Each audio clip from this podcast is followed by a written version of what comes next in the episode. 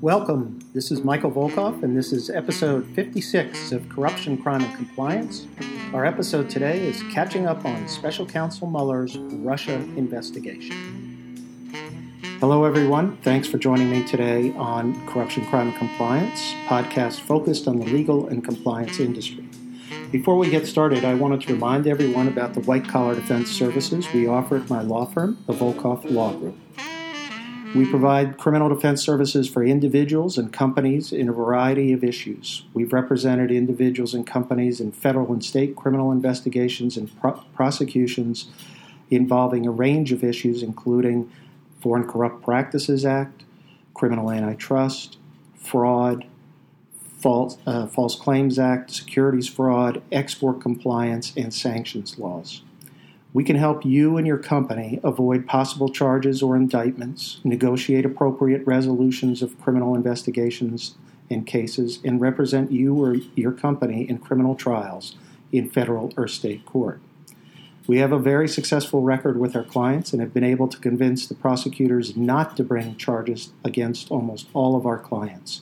In one case, after an arrest, we were able to ensure that our client did not serve any jail time, and we're proud to say that we have never had a client serve any period of incarceration.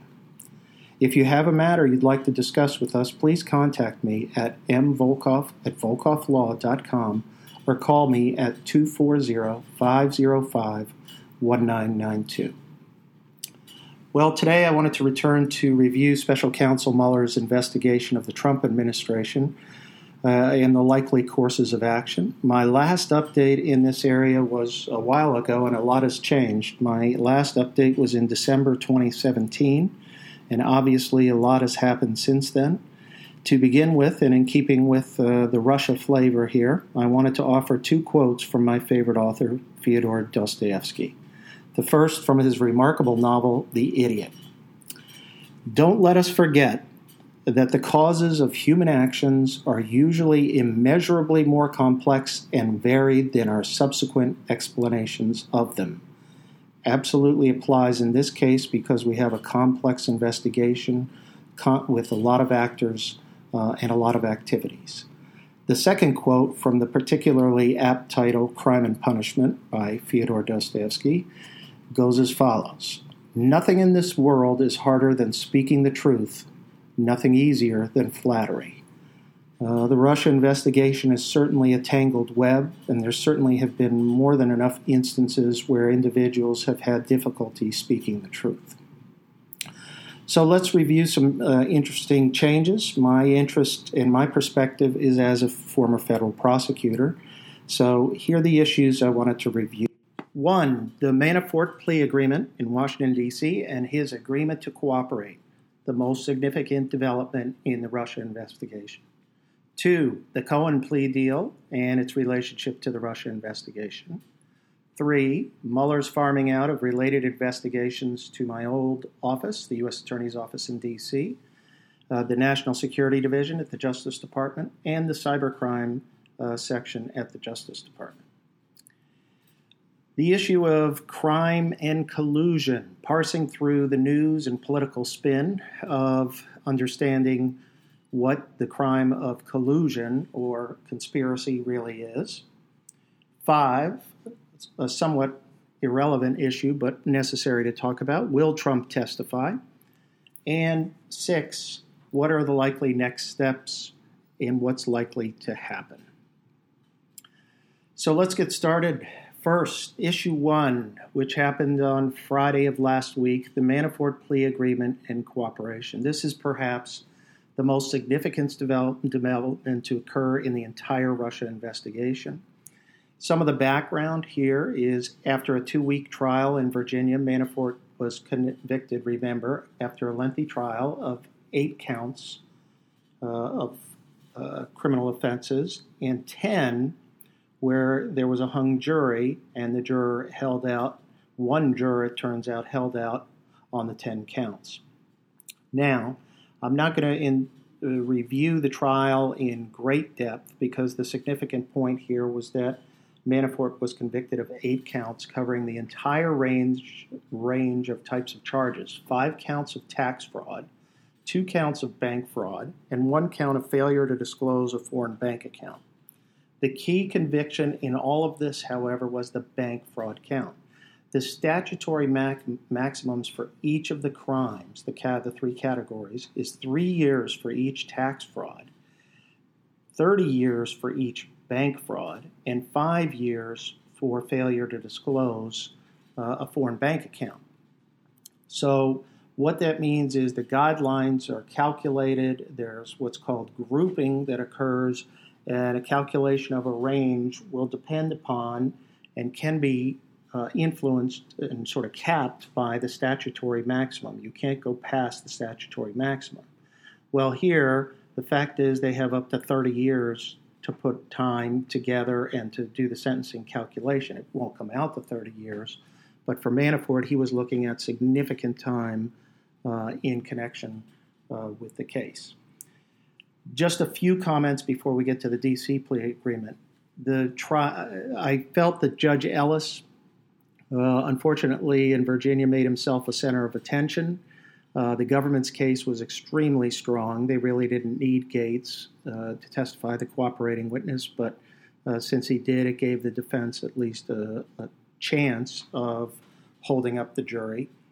And I thought the prosecution's closing argument, I thought the prosecutors did a great job. I thought they could have done a little bit better on the closing argument and not use an hour and 40 minutes in the opening part of their closing and only saving 20 minutes for the rebuttal portion of their argument. I would much rather sort of have more time for rebuttal to make sure I had the last word to speak to the jury and address all of the defense counsel's arguments.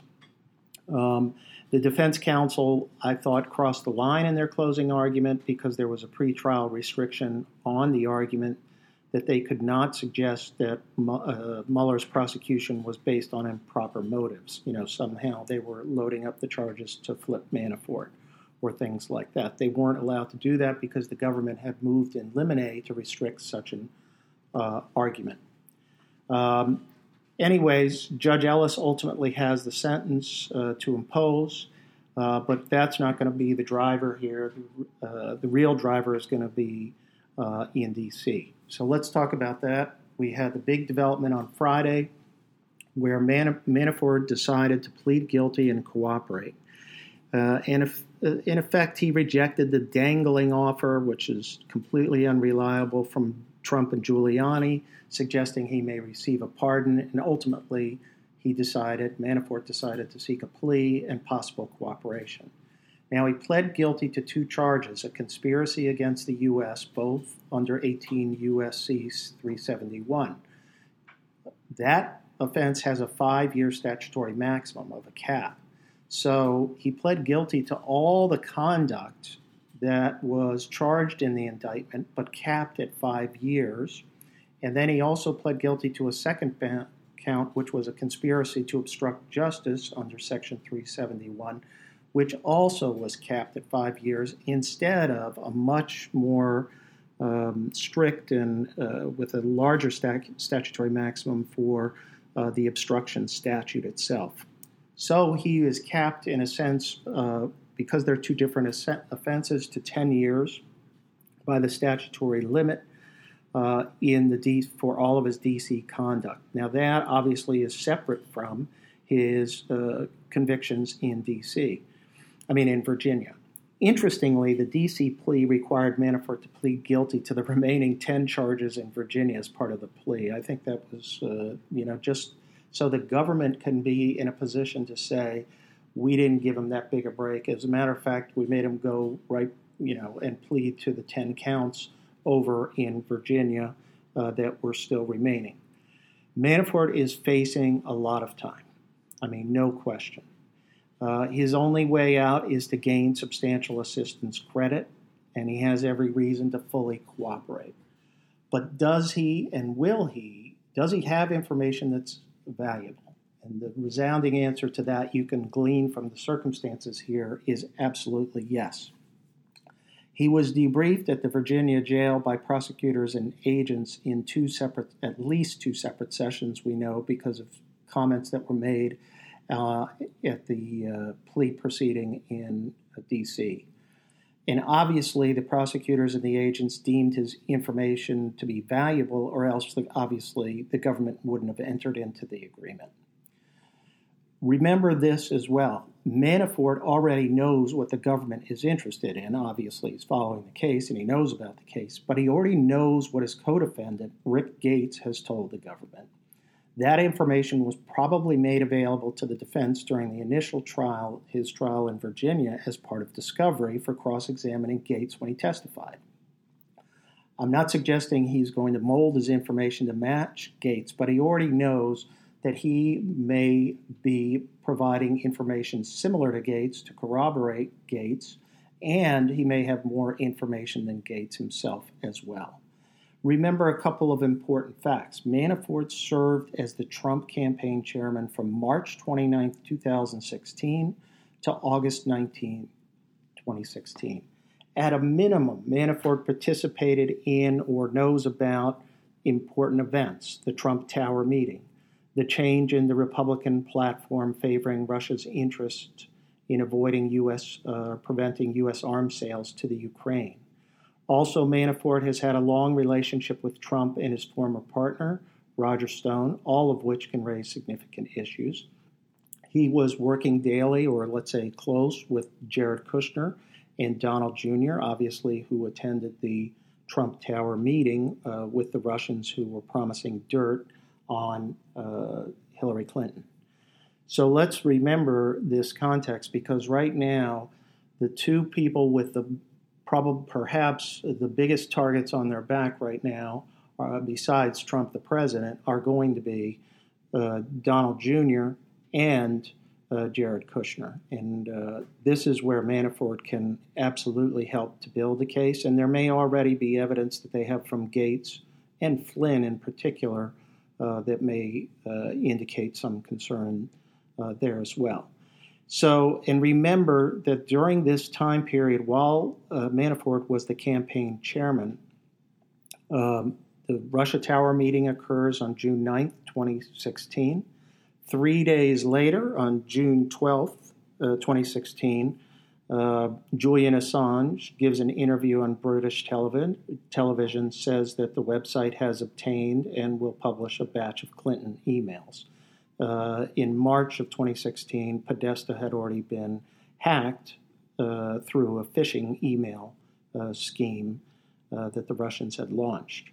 But remember also that on July 27th, Russian hackers tried for the first time to break into the servers of Mrs. Clinton's personal offices, in other words, to get her personal information.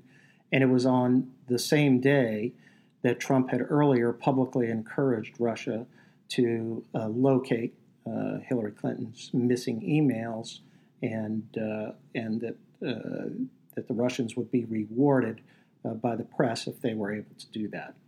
Manafort, again, is around during this time period.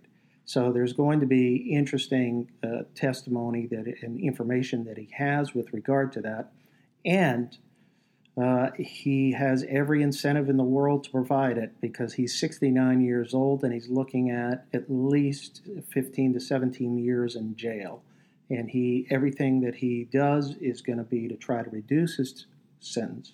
And I think if he becomes a star witness, and if he is able to deliver on all of these points, he can easily get his sentence way under 10 years, depending upon how valuable the information actually turns out to be.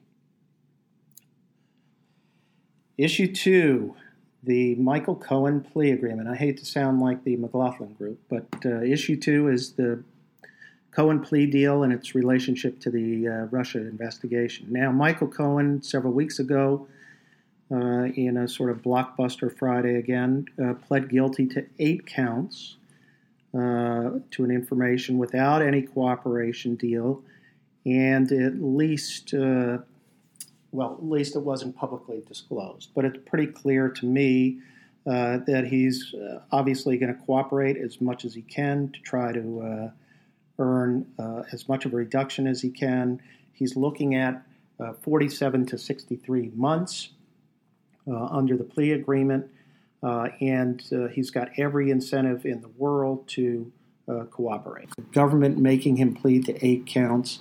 They had a strong case against him, and they were in the driver's seat because I always want my defendant, if I'm a prosecutor, to plead to as much as I can get on him.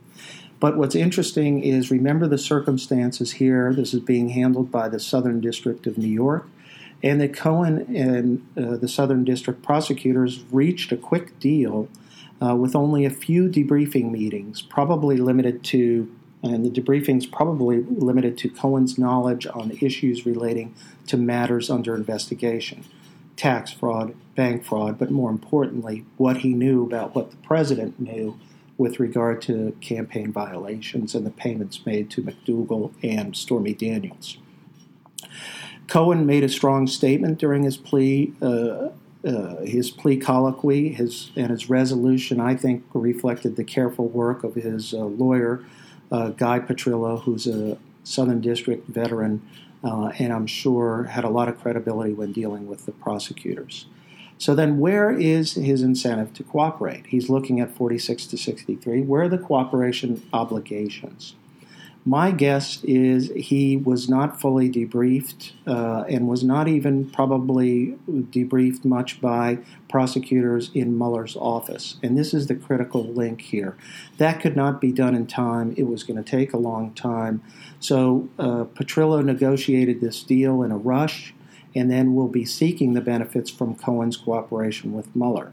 He probably has an informal understanding. Look, he's going to cooperate.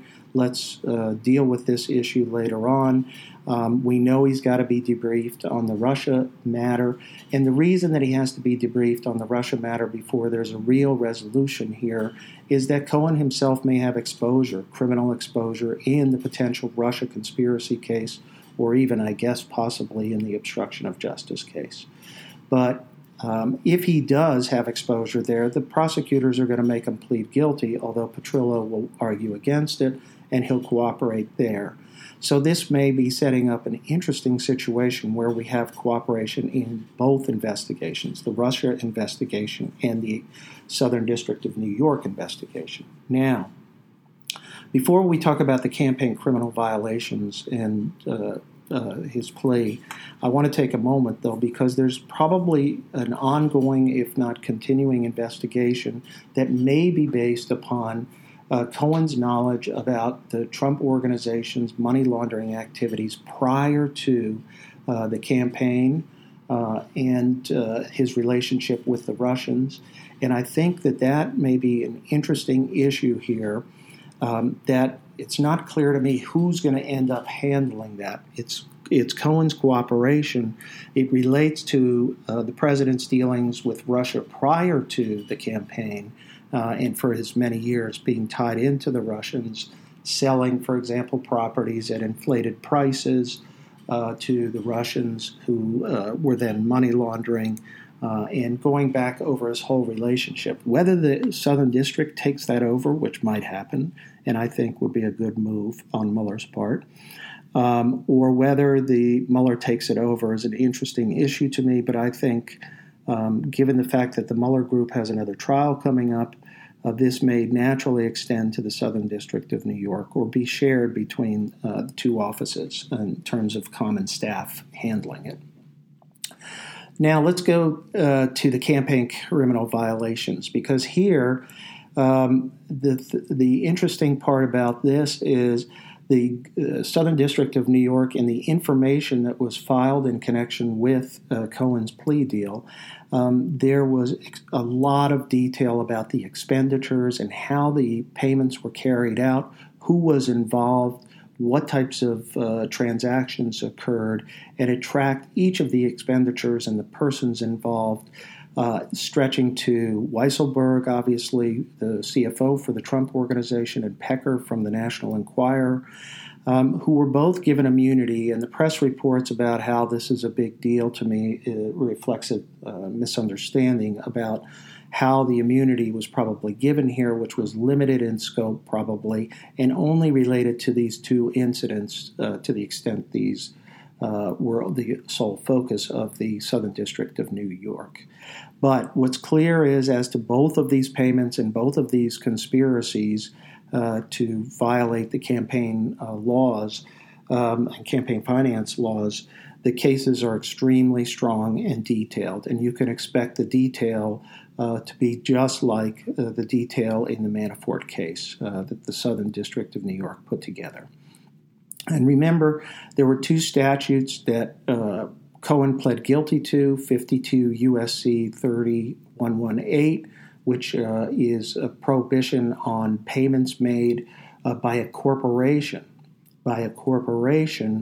in excess of the capped amount, and 52 U.S.C. 30109 D1A, which is any person who willfully violates that prohibition is subject to a 5-year penalty.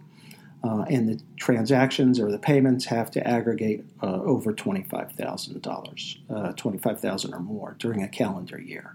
So here, so his liability stretched to 18 U.S.C. 2, which is your aiding and abetting statute, and obviously encompasses President Trump as well as the Trump Organization. Now, there have been some discussion of the parallels here between this case and the 2011 criminal case against Governor John Edwards, when there were two benefactors of Edwards who helped pay Edwards' girlfriend, Rielle Hunter, to buy her silence. And the question in that case, and ultimately Edwards was acquitted, is that, and the difference and the distinction here was the government in the Edwards case, their prosecution faltered because they were unable to prove that the payments were made, quote-unquote, for the purpose of influencing the 2008 election, because there were payments made before and after the election. Here, the timing of Cohen's payment, the president's payment, and the apparent connection to the November 2016 election is more than sufficient to define the payment as an illegal contribution that was made by President Trump, who directed Cohen to make it. And that's a big distinguishing factor that makes this case much stronger. Anyway, stay tuned. Michael Cohen's cooperation is perhaps the biggest development that's occurred. Let's go on to Issue 3. Mr. Mueller is farming out a lot of his investigations, or related investigations. One went to my old office, the U.S. Attorney's Office in D.C., the Maria Butina case, the National Security Division, which got the Russians who were involved in the hacking, and the cybercrime section, which got also part of that as well. So this is a good tactic by Mueller. I think it's politically correct. First off, he doesn't have the resources to deal with all of these cases. He has 17 prosecutors, two junior members. The two junior members of his staff just recently left. I don't know if that's a good sign or a bad sign, but I think they were probably getting burned out, and I'm hoping that, or had other things to do, and that it's not a reflection of where they see the investigation going. But his skillfully farming out to other parts of DOJ is done politically, I think, so he can't be accused of expanding his jurisdiction, which was obviously a former independent counsel named Kenneth Starr was accused of. He's staying focused on the Russia issue, and he's leveraging resources within the Department of Justice. Issue 4, crimes and collusion, parsing through the news and political spin. One of the more frustrating aspects of listening to the news or listening to people talk about the investigation is the president and his lawyer, and I put that in quotes for Giuliani, the suggestion that collusion is not a crime and there is no evidence of a collusion. Well, such a claim is just patently false. The relevant offense here is a prohibition on foreign campaign donations, and there's some others as well. But there's a broad conspiracy provision, which is Title 18 USC Section 371, a conspiracy that violates U.S. law. And here we have a conspiracy to undermine, contrary to the election laws, and there may be other conspiracies here as well, or other criminal statutes implicated, which I'll get into in just a second. But a conspiracy with such a broad purpose could encompass many ways in which a foreign power could provide a campaign benefit or contribution to the Trump campaign. And the timeline is starting to look stronger when you consider the additional information showing what events occurred shortly before or after the Trump Tower meeting. And the fact is that Mueller has a lot of information relating to that, obviously the circumstances leading up to that, as well as the circumstances after the Trump Tower meeting. There can be email traffic, follow-up communications, telephone calls. That was a follow-up that there was actually some coordination or cooperation. But the fact that the president talked about on the weekend, before the weekend, after learning about the meeting, that on Monday he was going to give a speech about Hillary Clinton and the whole Clinton criminal activity, suggested to me that he was anticipating receiving information from this meeting as well. So we have a conspiracy to undermine the election or take foreign contributions from Russia. Section 30121 of Title 52, our campaign finance laws, prohibits contributions and donations by foreign nationals. And a donation does not have to be just in money. It can be in kind. And there are people who are sitting in jail right now for making such contributions, foreign nationals, as well as people who have received them. And so it applies to all United States elections, interestingly, whether federal, state, or local. So it's directed at all elections, and it's a broad prohibition and a broad policy. And the statute specifically prohibits foreign nationals from engaging in the following types of political activity: making, directly or through any other person, a contribution or donation in connection with any federal, state, or local election, or knowingly soliciting or accepting a contribution or donation from a foreign national. And in the case of foreign nationals or foreign governments, the federal sentencing guidelines have specific enhancements that raise the penalties in this context. There are other types of crimes, though. We have 18 U.S.C. Section 1030, which prohibits computer hacking and protects our computers from persons breaking into, stealing our passwords and breaking into our computer and stealing items from that. Hacking the DNC computers, the Democratic National Committee's computers, if known in advance or aided and abetted by the Trump administration, either by using materials or covering up Russia's activities or denying intelligence reports, interestingly, or obstructing the investigation of the hacking of the DNC in one way or another, could constitute a violation under 18 U.S.C. 1030 of our criminal code. And if you consider then that was there a quid pro quo here, meaning we'll help you, you go ahead, you hack the computers, we'll consider sanctions relief in exchange for your activity. There is evidence of a back channel of communication that was being set up, at least later on, by Jared Kushner and Mr. Flynn. Where that went, we don't know, but to me, this is one of the more interesting aspects of the investigation.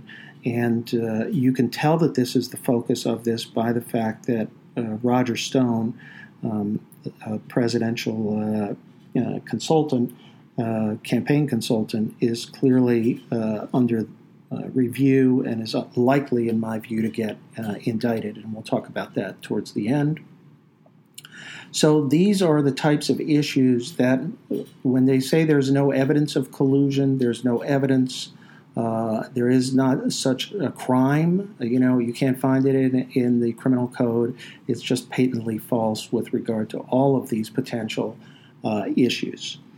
One other reminder, and this was from my previous analysis, which I still stick with, is that there's unlikely to be, even though the case on obstruction is strong and to me very apparent on the criminal obstruction of justice issue against the president and other people who were involved, the fact is that I don't think that Mueller ultimately will recommend a prosecution or an impeachment proceeding with regard to the president based solely on the obstruction issue. I think he really needs to have a substantive violation that the president was trying to cover up. Now, it could be that the campaign violations are enough, but I think it's a much stronger story and a much stronger case once you get into proving that there was some coordination with the Russians, either in the donations, either in the hacking, either in the sanctions relief, all of these types of issues that could be examined. Okay, issue 5, will Trump testify? And my answer in response to that is, who really cares? I have no interest. I don't think that the case itself will be advanced very much if Trump does testify or doesn't testify. He clearly will lie during any type of questioning session.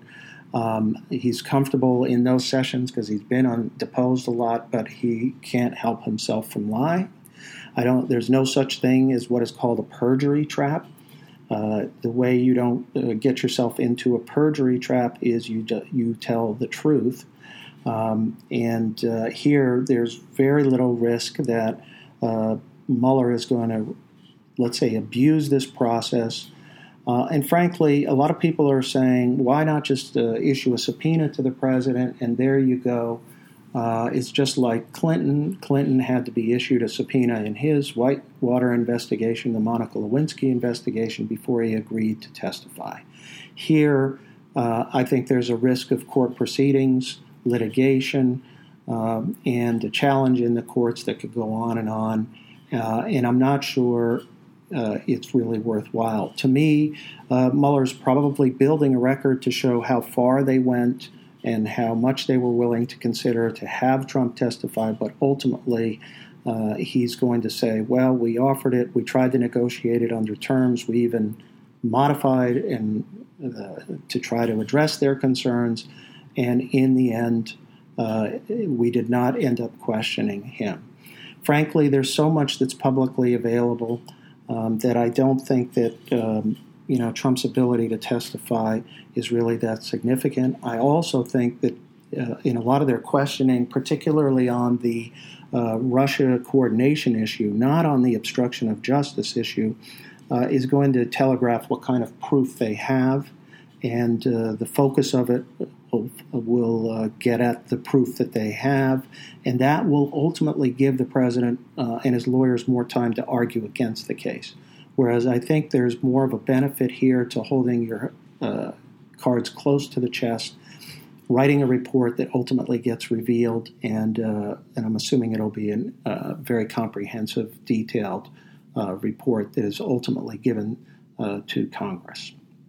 Okay, a couple more predictions. Roger Stone will be indicted. Look for charges against him and look for the nature of the charges that he is charged with. If it is just solely lying about his activities or false statements, that's indicative of one thing.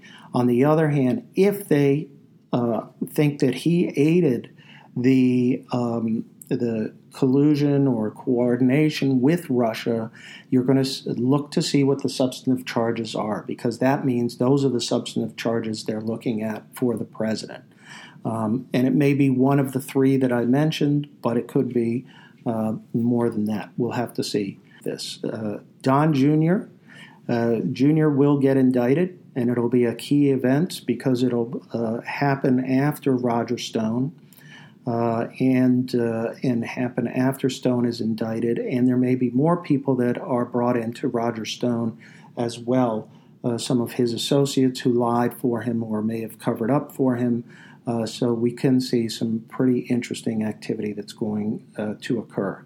Two people who I just don't know what's going to happen with them yet. No indication yet are Jared Kushner and Jeff Sessions.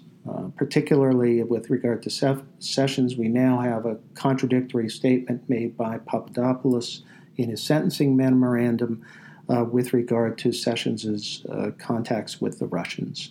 They have provided their statements about what Sessions supposedly knew are inconsistent. So, interesting times ahead. Hopefully, we'll be obviously quiet for the next 2 months, given the midterm elections. But assuming that if the Democrats take over the House, we're going to see a quick move on investigations and subpoenas. Should be an interesting time. Anyways, I will be back, and we'll be back with more on the Russia investigation. And again, thank you for listening to today's podcast. The Volkov Law Group believes that every company should have a robust ethics and compliance program. Experience and research show that ethical companies are better performers in the global marketplace. At ethical companies, employees believe in the company, they feel vested, and are more productive. As a result, misconduct rates are much lower and financial performance is higher. We can help you achieve these benefits through effective ethics and compliance programs. You can learn more about our commitment to effective ethics and compliance programs at our website, www.volkovlaw.com. Our blog, Corruption Crimes Crimes, and our podcast here. You can always contact me at email.com and Volkov at volkovlaw.com. Let us know how we can help you.